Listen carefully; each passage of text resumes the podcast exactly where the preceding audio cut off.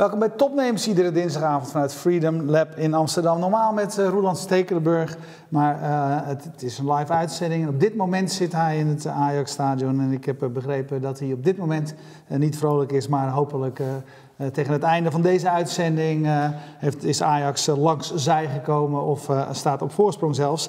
Uh, René Janssen, jij zei uh, bij ons op het bedrijf zitten ook veel uh, voetballiefhebbers. Je bent uh, van Lepaia.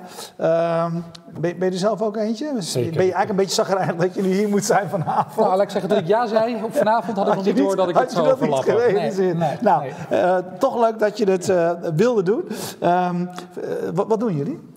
Heel simpel. Wij bieden trainingen. We zijn een trainingspartij en we doen de juiste trainingen op het juiste moment op een goede manier. En, en dat klinkt wie? heel makkelijk, ja. maar zo makkelijk is dat niet. Nee. Voor wie? We doen dat op wat wij noemen sleutelmensen in mensen carrière. Dus als je voor het eerst aan het werk gaat, als je een promotie maakt, als je voor het eerst mensen uh, leiding gaat geven, wat zijn dan de vaardigheden die je nodig hebt om daar sneller, effectiever in te worden? Ja, want dat zijn andere vaardigheden dan, uh, weet ik van wat, ik ga naar de...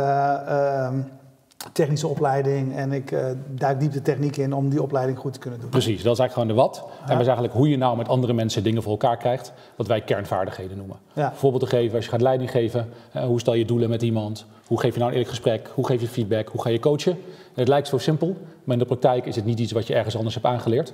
En wat je ja, moet leren om daar effectief in te zijn. Nee, want de praktijk is natuurlijk ook nog heel erg. Zeker als het gaat over mensen die opklimmen in een bedrijf. Ze klimmen eigenlijk op omdat ze goed zijn in een bepaalde functie. En dat wil niet per se zeggen dat ze goed zijn in die leidinggevende functie bijvoorbeeld. Traditioneel zelfs het omgekeerde. Hè? Ja. De beste techneut gaat het team managen, maar de beste ja. techneut is niet per se de beste manager. Nee. Nou ja, hoe kun je die in ieder geval de vaardigheden bijbrengen ja. om dat beter te kunnen? Nou, ja. Dat is heel simpel wat wij doen. Hey, waar, waarom ben je dit gaan doen? Dat komt eigenlijk uit het verleden. Dus ik even een paar stappen terug ga. Ik heb een poosje in Azië gewerkt voor een groot e-commerce bedrijf. Uh, we waren heel hard aan het groeien. Um, en daar was ik op een gegeven moment uh, commercieel hoofd voor, voor een groot team in Indonesië.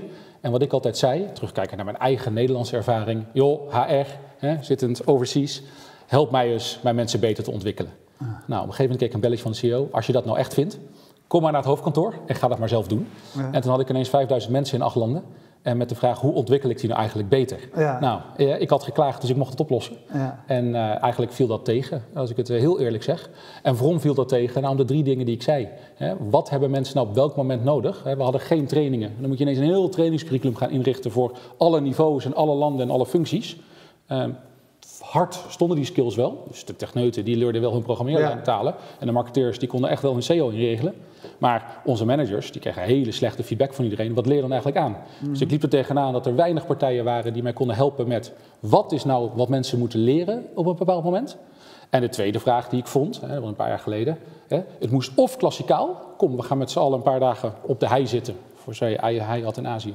Hè, ja. En dan leer je daar de vaardigheden. Of we gaan dat volledig online doen. Nou ja, in mijn wereld bestaat er ook nog een middenweg. En zeker bijvoorbeeld als jij voor het eerst een slechte boodschap... slecht nieuws aan iemand moet geven...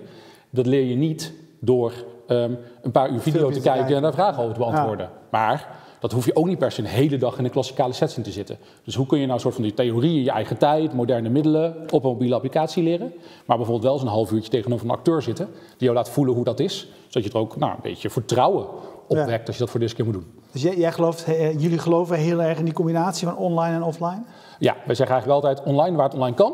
Dat is schaalbaarder en goedkoper voor de klant. Ja. Maar klassikaal waar dat op dit moment nog echt meerwaarde biedt. En ik denk wel dat we over termijn hè, steeds meer dingen online kunnen gaan doen. Maar vandaag de dag zit het nog wel zit het nog niet altijd zo ver dat je nou, menselijke interactie helemaal kan nabootsen. Ja.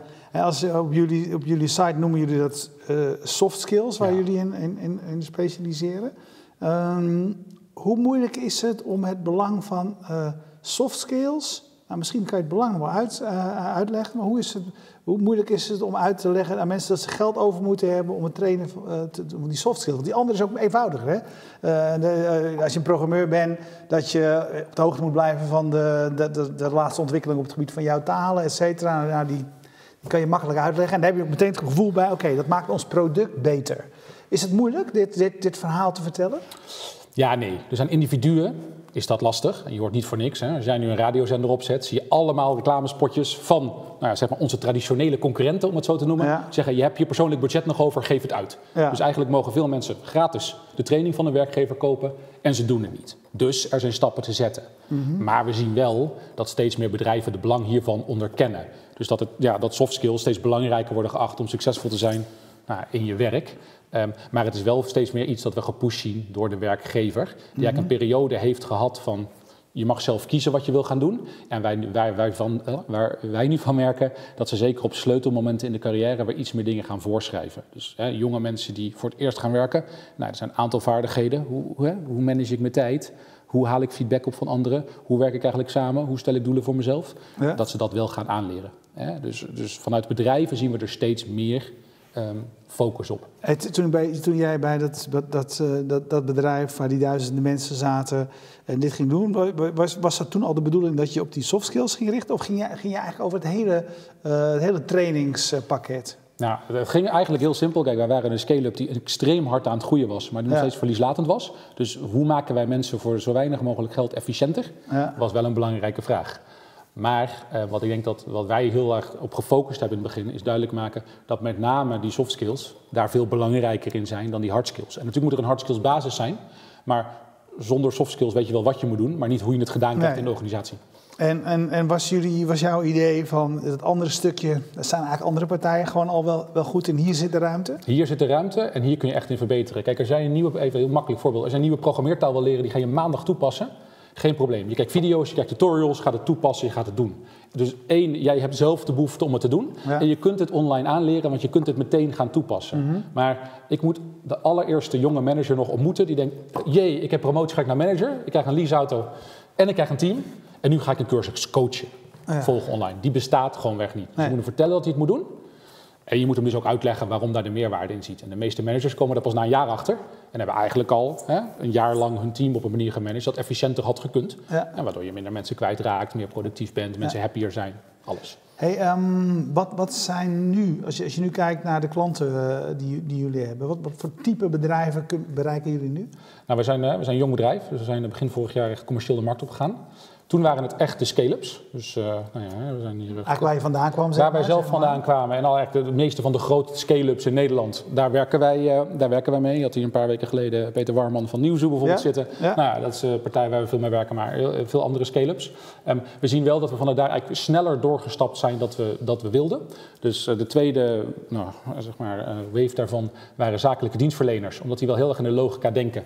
Wat zijn nou carrière-stappen en wat heb je nodig voor een carrière-stap als jij bij een grote accountant begint, of jij met een grote consultant begint en je doet iets voor twee, drie jaar en dan ga je door. En eigenlijk sinds drie, vier maanden en veel sneller dan we dachten, hebben we eigenlijk een hele serie grote corporates erbij. Dus we werken nou met twee van de drie grootste banken in Nederland. Uh, we werken met een aantal van de grote fast-moving consumer goods bedrijven, ja. Ja, die ook echt wel gezegd hebben, joh, even terug naar de kern. We moeten mensen helpen om effectief te zijn. En doen zij dat dan voor, uh, zeg maar, voor, voor de, de, de, het bedrijfsresultaat of doen zij dat omdat ze in een markt zitten waar ze, in, waar ze uh, hun personeel misschien nog blijer moeten maken dan in een andere markt? Ja, het, mooie, grote schaarste is. Het mooie is, het is allebei. Kijk, ja. personeel zeker nu, mensen die de arbeidsmarkt opstromen, uh, zeg maar wat we even millennials noemen, in de, uh, een, ja. beetje, een beetje over, chargerend, um, die zijn wel op zoek naar persoonlijke ontwikkeling. Dus als jij kan zeggen, joh, ik heb ontwikkelprogramma's die echt passen bij deze tijd, ja. daar trek je mensen mee aan. Maar hè, we hebben ook echt een aantal case studies met bedrijven doen, dat we het verloop bijvoorbeeld kunnen reduceren in groepen waar we mee werken.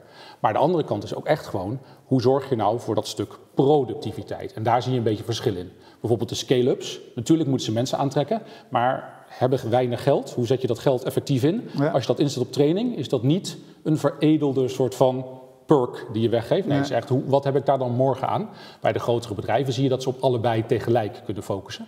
En dat is ook nou ja, volgens mij het waardevolle eraan. Ja, maar als je er zegt, hè, bijvoorbeeld, ik heb een, ik heb een, je hebt een jonge leidinggevende en die heeft allerlei uh, ervaring, uh, nog niet, allerlei dingen nog niet geleerd. Uh, uh, ja, als je het mij vertelt, is het evident dat het belangrijk is. Maar kun jij ook resultaten uh, uh, laten zien, laten horen aan, aan, aan die bedrijven? Wat er gebeurt met die mensen die de opleiding gevolgd hebben? Ja.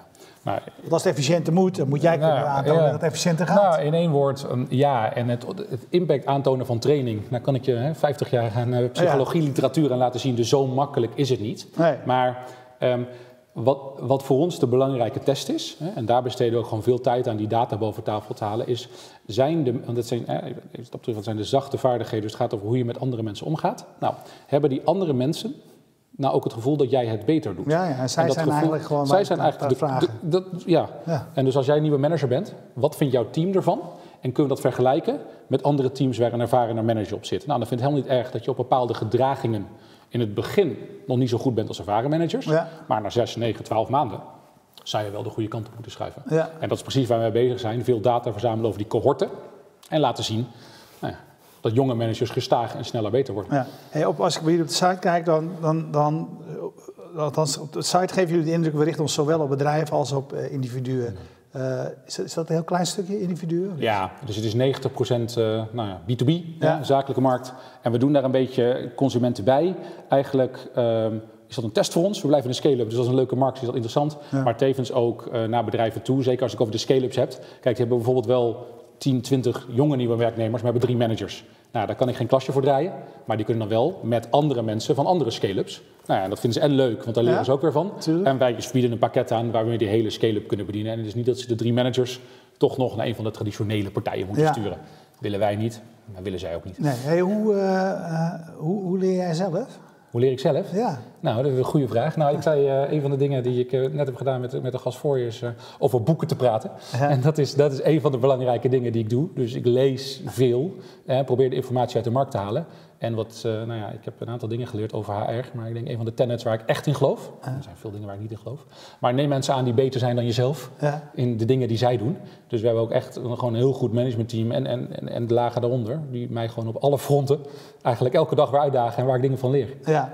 Um, En dan is de derde, die ik hier ook moet noemen, zijn gewoon onze klanten. He, onze klanten weten heel goed wat ze willen. Wij weten heel goed wat we kunnen. Dus hoe helpen ja, zij ons ook weer? Dagen ons ook elke dag uit. Dus. Hey, en, en hoe heb je, de, hoe heb je de, deze... He, het was er niet. Uh, je, jullie zijn het gaan, gaan, uh, gaan maken. Um, ja, hoe doe je dat? Hoe, hoe ontwikkel je een trainingsprogramma uh, voor iets wat er nog niet echt is? Nou... In eerste instantie, dus ik zou wel geloven in lezen, is de Google Design Sprint. Er is een fantastisch boek over de Google ja, Design Sprint. Vijf dagen. Dat is vijf dagen. Vijf dagen. Wij dachten, wij zijn efficiënt, wij kunnen het in vier. Ja. Maar ik heb mij met mijn co-founder opgesloten in een van zijn leegstaande slaapkamers. En we hebben de Design Sprint doorgelopen. Waar we dus nou ja, op traditionele manier, of, nou, ik weet niet of Design Sprints nog traditioneel te noemen zijn, maar hè, het product ontwikkeld, getest met klanten, ont, eh, nieuwe versies getest met klanten. Ja. Dus dat is echt de manier waarop we gestart zijn. Dan heb je natuurlijk de inhoudelijke stukken van de trainingsprogramma's. Dus wat zijn precies de vaardigheden die we aanleren en wat is dan het model wat je gebruikt? Wat is het communicatiemodel? Um, ook daar halen we heel veel expertise uit de markt. Er zijn heel veel freelance trainers en trainersontwikkelaars die ons helpen. Hè, waar wij heel vaak de methodologie neerleggen en hoe doen we dit dan? Ja. En zij challengen en dagen ons elke dag weer uit om wat, hè, hoe maken we dat nou elke dag een stukje beter? En de laatste die ik erbij wil noemen, als dat mag, ja, is data. Kijk, als je naar traditionele opleiders kijkt... He, blijft het heel vaak toch stranden bij. We zijn een paar dagen ergens mee bezig geweest en vonden mensen het nuttig en vonden het leuk en we hebben kwalitatieve feedback. Mm-hmm. Doordat um, ruim de helft van onze training online een platform is, krijgen we eigenlijk zowel altijd de feedback, doen mensen het nou ook, zijn ze ermee bezig, en de thumbs up, thumbs down en de feedback. Ja. Dus we krijgen een real-time datastroom van wat was nou nuttig, wat was nou niet nuttig. Dus we kunnen in plaats van zo'n training maken en een keer beoordelen en dan nog een keer doen of niet, zijn we eigenlijk met elke sessie weer bezig met nou, wat zijn de kleine dingetjes die we kunnen veranderen. Ja. Hey, um, online en offline uh, is belangrijk, zeg jij.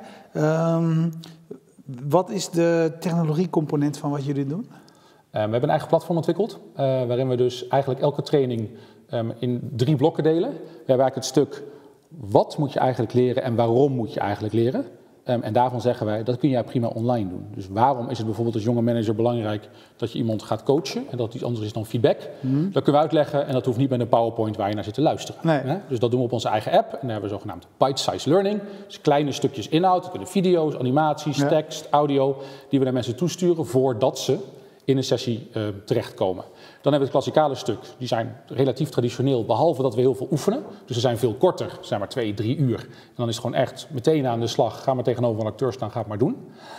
En dan gaan we meteen weer op dat onderwerp naar de technologische component. Oftewel, hoe zorg je nou dat mensen het gedrag ook veranderen in de praktijk? Dus om een simpel voorbeeld te geven, als jij uh, mensen meer bewust wil maken van een communicatiestijl. Dat ze bijvoorbeeld niet alleen maar over inhoud praten, maar ook af en toe praten over hoe gaan we dat nou voor elkaar krijgen of... ik zie dat je niet goed in je vel zit, want mm. Ajax staat met één nul achter. Ja. Hè? Laten we daar eens over hebben. Nou, hoe schakel je dat in het niveau? En één is dat doen met een acteur in een veilige setting. Maar twee is dat morgen in de waan van de dag ook doen. En daar merk je dat gedragsverandering komt gewoon door iets eh, twintig, dertig keer toe te passen. Ja. Nou ja, en daar gebruiken we eigenlijk de Amerikaanse theorie van nudging.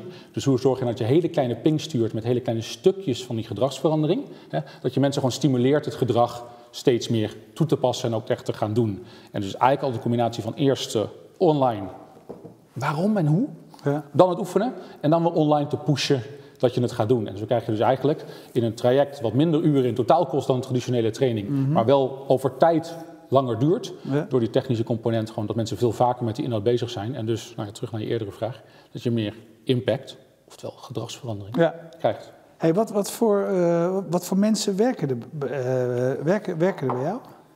Werken bij ons? Ja. Om dit, weet je, de, de, welke deskundigheid moet, moeten jullie in huis hebben om dit goed te doen? Nou, dat is, dat is best wel een brede. Um, dus we hebben één, gewoon echt een development team. Want we ontwikkelen onze eigen software en onze ja. eigen applicaties. Dus dat is gewoon development en alles wat erbij komt kijken. Dan hebben we echt onderwijskundigen. Dus die verantwoordelijk zijn eigenlijk voor hoe mensen nou leren. Op een aantal van de inhoudelijke onderwerpen. Zij zijn expert. Of zij moeten de experts uit de markt aantrekken voor die onderwerpen. Mm-hmm. En dan is de derde eigenlijk, omdat ik al heel vaak zei, wat is nou belangrijk dat iemand moet leren op een bepaald moment? Mensen die echt met de klant moeten werken. Want waar ik vanaf wil, is een zogenaamde wasstraat. Oh, er wordt weinig feedback gegeven in dit bedrijf. Laten we allemaal een feedbacktraining doen en dan is het miraculeus beter.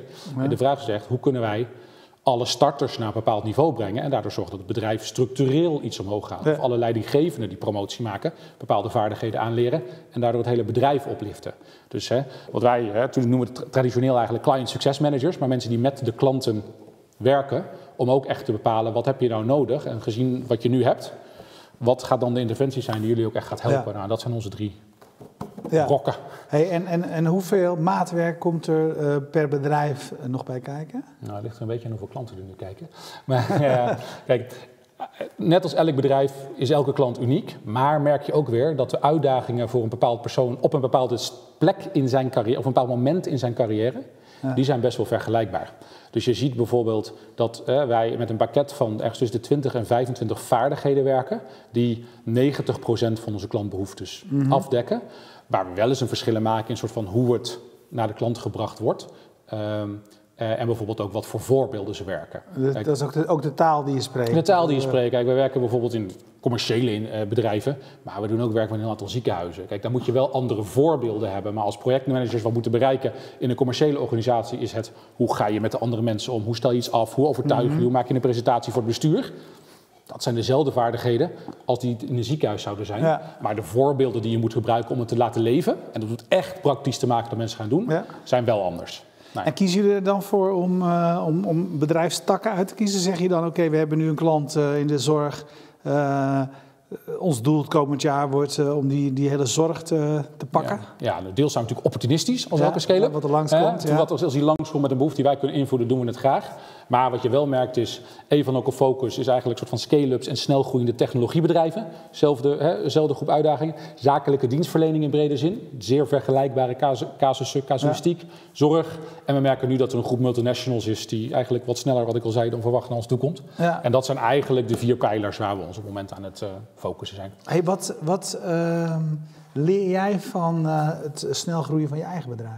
Nou, dat leer ik elke, daar leer ik elke dag weer van. Ja, maar dat is, maar dat is, ja, dit is een hele andere uitdaging. En uh, ik heb het geluk, en mijn co-founder ook, dat het wel het eerste bedrijf dat we zelf zijn gestart, maar dat we veel mogen leren van de voorgangers waar we mee um, gewerkt hebben. Maar uh, voor ons zijn er twee dingen um, die extreem belangrijk uh, zijn. En één is de absolute focus op wat willen we bereiken. Hè? Wat is onze strategie en ons doel voor dit kwartaal? En wat doen we ook niet? En dat helder maken. Dus dat zelf durven te kiezen af en toe. Ja. Maar dat ook met het team te doen. En dat helemaal naar beneden door te brengen. Zodat we echt zorgen dat we op één ding proberen te focussen. En het tweede wat we heel belangrijk vinden. En dat is helemaal niet makkelijk natuurlijk in een scale-up. Met weinig naamsbekendheid en geen budgetten, hè, waar je kan competen met de salarissen die je boeking kan betalen aan hun, aan hun ontwikkelaars. Ja. Maar hoe zorg je nou dat je echt goede mensen uh, kunt aannemen op de juiste posities. Dus besteed onevenredig veel tijd aan recruitment.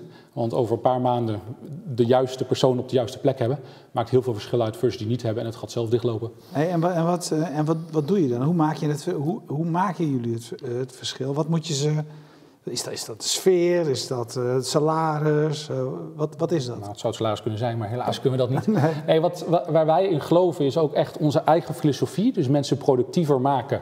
Um, dat ook naar onszelf toe vertalen. Dus wij hebben een zogenaamd uh, work-to-live scheme. Hè? Oftewel, groeien is belangrijk en een scale-up is hartstikke leuk. Maar er is ook nog een leven.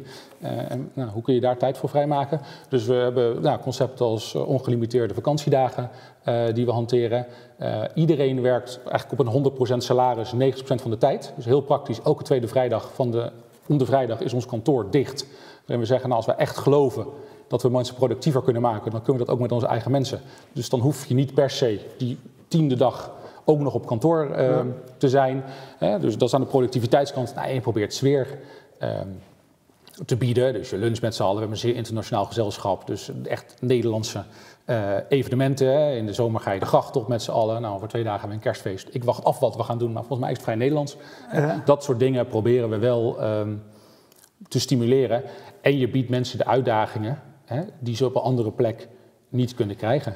Hey, is, Amsterdam, uh, kan, is Amsterdam daar ook nog een, voor sommige mensen een, een pre? Zijn er buitenlanders die het niet leuk vinden om een tijdje in Amsterdam te wonen? Zeker, zeg maar? Zeker. Dus Amsterdam is natuurlijk wel een, nou ja, een, een hotspot, ja. Maar het gaat ook weer niet voor iedereen. Er zijn genoeg mensen die die andere plekken waarderen. Tuurlijk, maar zeker ja. in Amsterdam zitten. Hè, we hebben een mooi kantoor hier aan de gracht en daar hebben we over nagedacht. Ja. Misschien als we hier iets extra aan uitgeven, heeft dat toch ook weer de aantrekkingskracht, nou ja, aantrekkingskracht ja. voor wat ik zoek, op, op, op bepaalde mensen. Dus echt, ja, ja. hoe krijg je die goede mensen op de goede plek? Hoe, hoeveel mensen, met hoeveel zijn jullie? Nu ben ik al dertig. dertig. Hey, heb jij die, die, die vorige, had je een paar, drieduizend zei je? Wat, hoeveel mensen werkte het voor? Vijf en een half toen. vijfduizend vijfhonderd toen. Uh, heb je daar nog iets over, zeg maar, scheelbaar, schaalbaarheid van sfeer geleerd? Kan je dat, met die dertig, die snap ik, weet je wel, van... Uh, En, en weet je, het gesprek hiervoor met Guido van Nispen, ja. over people-centric economy, daar gaat het natuurlijk ook heel erg over. Nou ja, daar zijn we dan drie elementen, zeg maar. Waarvan, maar, maar daar hoort natuurlijk wel bij, ja, weet je wel, wil ik ergens, voel ik me, uh, zien mensen me staan, uh, voel ik me gezien, et cetera. En dat gaat nou eenmaal met, dus de groter iets wordt, dus de moeilijker dat is. Ja. Zie, zie, zie je daar nog, uh, heb je daar wat van geleerd, van die, ja. die grote? Nou, toevallig aan de zijkant van je vorige gesprek, een gesprek daarover. Ja. Kijk, hoe groter het wordt, hoe moeilijker het wordt. Maar, um, en het is altijd moeilijk hier soort van het concreet te maken en niet soort van algemeenheden te praten. Mm-hmm. Maar een van de belangrijkste is, wat is de cultuur en wat vinden wij belangrijk? En hoe zorg je ook dat je dat uitdraagt? Dus heel makkelijk te zeggen, hè, wij willen een open cultuur hebben en iedereen moet verantwoordelijkheid kunnen nemen, met ideeën kunnen komen. Maar hoe zorg je nou dat je dat in de praktijk brengt? Dat is bijvoorbeeld een van de vraagstukken die we daar hadden, hè, zeker nog een, een praktisch voorbeeld daar te geven. Het was een founder-centric organization, dus het was echt van nul naar vijfduizend gegaan, waar de C E O die begonnen was nog steeds de C E O was. Ja. Hè, die, was ook, ja, die had het bedrijf helemaal zien opgroeien, dus dat is ook echt zijn, zijn ding. Dus ja. die wilde in beslissingen betrokken zijn, maar dat is wel moeilijk als je in acht landen zit en je hebt vijfduizend vijfhonderdduizend mensen. Ja. Dus hoe geef je die vrijheid? Maar, en dat is waar ik heen toe wil, de laag onder hem had hij op dezelfde manier opgeleid. Die waren ook gewend, soort van, te micromanagen. En de laag daaronder eigenlijk weer. Want dat was helemaal in de cultuur ja. ingekomen. Uh, dus als je zegt, we willen veranderen, en dat wilde op een gegeven moment, dan moet je één van de top dat gedrag ook echt laten zien. En dat is niet alleen maar het doen in je eigen meetings, maar het ook op het podium gaan staan en daar voorbeelden van gaan geven. Mm-hmm. Dus niet meer zelf alle townhalls gaan doen of alle all hands gaan doen, maar daar veel meer andere mensen ja. naar voren brengen. Maar we hebben het ook best wel Um, uh, kwantitatief gemaakt. Dus we hebben een serie leiderschapsgedragingen gedefinieerd die heel meetbaar waren, dus waarvan iedereen kon zeggen, doet mijn manager dat nou of doet mijn manager het niet? Die waren nauw gerelateerd aan de cultuur. Dus als wij een waarde, transparantie hebben, wat betekent dat dan? Wat moet de manager dan doen die hier goed aan is? Wat zou een Uh, team, iemand in een team daarvan moeten werken. En zeker in het begin, om dat echt even doorheen te duwen, hebben we twee jaar lang, elke drie maanden, alle managers in het bedrijf, of iedereen in het bedrijf zijn of haar manager laten beoordelen. En die kregen dat um, te zien, um, niet zozeer als een score, jij bent goed of slecht, maar die kregen alleen maar te zien, ten opzichte van alle andere mensen op jouw positie, ja. ben jij relatief goed of relatief slecht. Ja. En de relatief goede, die plaatsten we echt op een podium. Dus wat doen zij nou echt goed? Dat andere mensen wellicht niet doen. Kunnen ze dat mm-hmm. laten zien, kunnen ze dat uitleggen. En de relatief wat mindere, zeg op transparantie, nou, hè, we hebben geen enkel gevoel dat het, een slechte, dat het onwil is bij jou, maar dit is misschien iets waar je traditioneel van jezelf niet zo goed in bent. Dus hoe kunnen we hier nou bij helpen? Ja. Hè?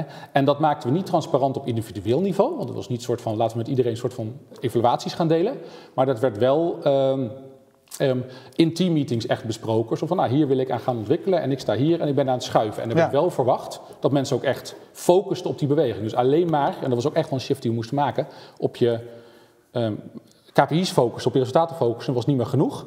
Uiteindelijk de performancebeoordelingen waren wel, hoe leef jij op naar de waarden mm-hmm. en hoe leef jij op nou ja, naar je business targets. Ja. En dat was wel iets wat je natuurlijk in de scale-up in het begin heel weinig zal zien. Ja. En wat ook echt wel een gedachteverandering was ja. van een aantal mensen die daar toen al vier, vijf jaar zaten. En als jij moet zeggen waar jullie cultuur voor staat, wat is die dan? Nou ja, wij zeggen, ja. dan moet je aan het team vragen of we dat ook echt zijn. Ja. Maar um, dat wij een balans proberen te vinden tussen entrepreneurial en professional. En dat is heel lastig, maar entrepreneurial, move fast, break things. En hoe krijg je dingen voor elkaar? Maar training is wel bij uitstek een markt, je moet het goed doen. Je kan niet naar een klant zeggen, ik geef training, ja, dit klopt even niet en dit moet nog verbeteren. Nee. Waar je aan een andere markt wel eens kan zeggen, we gaan met een product dat nog niet helemaal goed is, moet het een bepaald niveau hebben. Dus hoe kunnen we die balans heel erg vinden? Um, en daar, dus dat zijn eigenlijk wat, waar we iedereen de hele tijd op challengen. En dan zeggen we ook eerlijk van, ja, dat is een balans. Dus als je aan de ene kant heel goed bent, dan ben je waarschijnlijk aan de ene kant wat minder, dus gaat het wat beter. Ja. En hoe koppelen we dat soort van met open, transparante communicatie. Ja. Iedereen kan met iedereen praten. Uh, iedereen is uh, volledig bereikbaar. We hebben bijvoorbeeld elke maandagochtend gewoon, dat deden we met z'n vijf, in ieder geval de dertig nog. Laten we alle cijfers van het hele bedrijf zien. Dus sales staat daar, dit was het target, gaat nog niet goed. Hè. Dit is de kwaliteit voor de trainingsratings van de afgelopen week, dat gaat wel goed. Dus dat proberen we ook echt op alle ja. niveaus nou ja, na te leven. Ja, wat, wat, wat lastig natuurlijk is, hè? Want uh, de, uh, ja... Je, je, je eigen beelden, ik noem maar wat, bij wijze van spreken, ja, je, je, je zit in een bedrijf, iemand heeft een kantoor, die zijn deur staat altijd open. En die zegt, ja, weet je, ik ben eigenlijk hartstikke open. Ja. Weet je wel? Mijn deur staat altijd ja. open en er komt niemand binnen. Ja. Weet je wel? Dus er is ja. kennelijk geen... Ja. Uh, hoe, hoe, hoe doen jullie dat, hoe doe je dat, zeg maar, polsen in je eigen bedrijf? Of hoe mensen de openheid ervaren, bijvoorbeeld? Nou ja, wat ik belangrijk vind en wat je probeert, is gewoon eens af en toe met iemand een kop koffie te gaan drinken, waarvan, eh, die niet per se degene is met wie je altijd praat. Kijk, bij mijn hoofdsales praat ik heel vaak. Ja. Maar laat ik eens met iemand anders uit het team. Ja. Gewoon een kop koffie drinken, twintig minuten. He, want ik weet ook wel, er zit gewoon een bepaalde... Ja, mensen stellen het niet altijd voor of komen niet altijd binnen. Zit nee, je bent toch de baas, hè? Het zit, ja, het zit ook niet in ieders cultuur. Nee. Dus probeer dat eens te doen. Of probeer niet alleen maar het gesprek op inhoud te hebben. Maar probeer eens... Uh, uh, Probeer eens gewoon te spreken over hoe gaat het, wat kunnen wij beter doen. Kijk, we hebben wel werken, ik geloof heel erg in werken met stagiairs, met interns, doen we altijd. Nou, elke drie, vier maanden heb ik met mijn founder een firechat met de interns. He, dat is al een keer dus een nieuwe groep, want die zijn er drie tot zes maanden. Nou, zeg, vertel maar. He, wat gaat er nou goed, wat zou je anders doen als je in mijn stoel zit? Wat is wat we morgen echt moeten veranderen? Ja. En daar krijg je altijd best wel inzicht uit dat je dacht, ja, dat had ik niet gezien. Ja. Maar dat is hartstikke slim, dat ja. gaan we gewoon nu doen. Ja. Hey, Roland, uh, mijn collega vraagt altijd een beetje aan het, uh, aan het eind van het gesprek... Waar, waar wil je over drie jaar staan? Uh, waar wil jij over drie jaar staan? Nou, uh, ik makkelijk altijd zeggen world domination. Nee, we zijn nu ja, bezig... Is dat echt... Is, ja, nou, maar, dus nou, het gaat zeggen, maar is dat inderdaad... Nou, het gaat nu over world domination, maar wat ja. ik wel vind... en dat is gewoon een... Eh, ik vind oprecht dat de huidige trainingsmarkt in Nederland, maar daarbuiten... heel veel beter kan. En dat mensen dat eigenlijk verdienen... om beter te geholpen te worden, om beter te zijn in hun rollen... en daardoor eigenlijk ook gewoon happier te zijn. Kijk, als je goed bent in wat je doet, ben je vaak gelukkiger. Hè? Dus ja. hoe kunnen we daar mensen nou bij helpen op een zo breed mogelijke schaal? Dat is oprecht wel een ambitie ja. die, wij, um, willen neer, ja, die wij willen bereiken. Ja. Ja. Maar je zult die vraag vast zoals eerder eens gesteld hebben... Van wat, wat maakt me nu gelukkig? Um, en daar blijft groei er wel eentje van, begrijp ik. Ja, iets neerzetten wat gewoon mooi is en wat impact heeft op ja. meer mensen. Dus wat ik wel oprecht leuk vind. Ja. Ja. Ja. En, maar zou dat, zou dat ook kunnen als je bedrijf op vijftig man blijft steken? Of ben je dan gefaald? Nou, ik denk niet dat je, dat je dan gefaald bent. Sowieso is de menselijke geest ook onwijs goed om hè, iets tot succes te turnen. Ja. Um, maar ik denk wel dat hier nu een kans ligt en dat we die willen grijpen. Maar er is altijd een factor hard werk en de juiste dingen doen. En er is een factor ja. geluk. Dus de ambitie ligt veel verder. Hè? En laten we kijken of we, dat, of we dat kunnen halen. Maar als ik nu kijk naar wat we in Nederland kunnen doen... dan geloof ik dat we in anderhalf jaar onwijs veel bereikt hebben. Dus dat willen we in Nederland stappen verder zetten. Kijken waar we dat in Europa kunnen doen. En dan kijk ik altijd nog steeds met een schuin oog naar de Aziatische markt... Hè? Die op het onderwerp training, ontwikkeling... gewoon toch nog iets achterloopt bij hoe wij dingen in mm-hmm. Europa uh, doen. Zowel bij het belang ervan... Als, misschien als gevolg daarvan, ja. wat voor partijen er zijn. Nou, dan denk je wel, nou ja, in Nederland zijn vijftien miljoen of zeventien miljoen mensen waarvan negen miljoen werkenden. In Indonesië zijn driehonderd miljoen mensen, ja. waarvan honderdzeventig miljoen werkenden. Het zou wel leuk zijn daar een dominante speler te kunnen worden. Ja, en dan heb jij daar, die we hebben. Ja, ja. En heb jij daar gewerkt en natuurlijk. En heb ik daar dus gewerkt. En scheelt, wat, wat ik net wilde zeggen is, want wij hier toch wel gezien hebben met veel bedrijven die uh, internationale ambities hadden, of in sommige gevallen uh, uiteindelijk succesvol zijn geworden. Maar ze zijn allemaal langs een ingewikkelde route van cultuurverschillen en... Uh, ja. uh, uh, He, dat geldt, geldt in jouw wereld natuurlijk ja, ook. En bij he? training geldt dat nog meer. Ja, nog want meer. Als ik, wij geven trainingen over hoe challenge je baas. Ja. Nou, dat is in Nederland een ander verhaal ja. dan zeg in een andere markt. Ja. Maar we merken twee dingen. Dus we doen nu voor Nederlandse bedrijven um, steeds meer werk in het buitenland. He, dus daar krijgen wij in ieder geval in een buitenlandse kantoren. Dus we krijgen nu echt op die feedback, op de trainingen al de feedback. Mm-hmm. Was nou goed, was niet goed, wat moeten we aanpassen, wat moet gelokaliseerd ja. worden. Wat werkt stiekem wel best wel goed, wat we misschien niet verwacht hadden. Ja. Um, en uh, nou ja, wat ik voor, uh, deels nemen we gewoon, zowel mijn, maar ook mijn, mijn medeoprichters, ervaringen mee.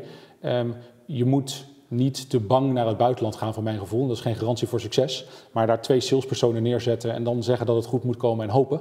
Ja. Dat, hè, dus, dus hoe kun je ook groot genoeg gaan? En dat is typisch een discussie die wij nu met investeerders voeren. Als we gaan, hoe kunnen we dan ook zo gaan dat we de garantie op succes minimaliseren? En het niet laten afhangen van de kwaliteit van de eerste twee mensen die je daar aanneemt. Ja. Dus dat is wel nou ja, dat, dat is dan een uitdaging waar je ja. mee zit. En, en, en wat, wat, tot, hoe is jullie bedrijf tot nu toe gefinancierd?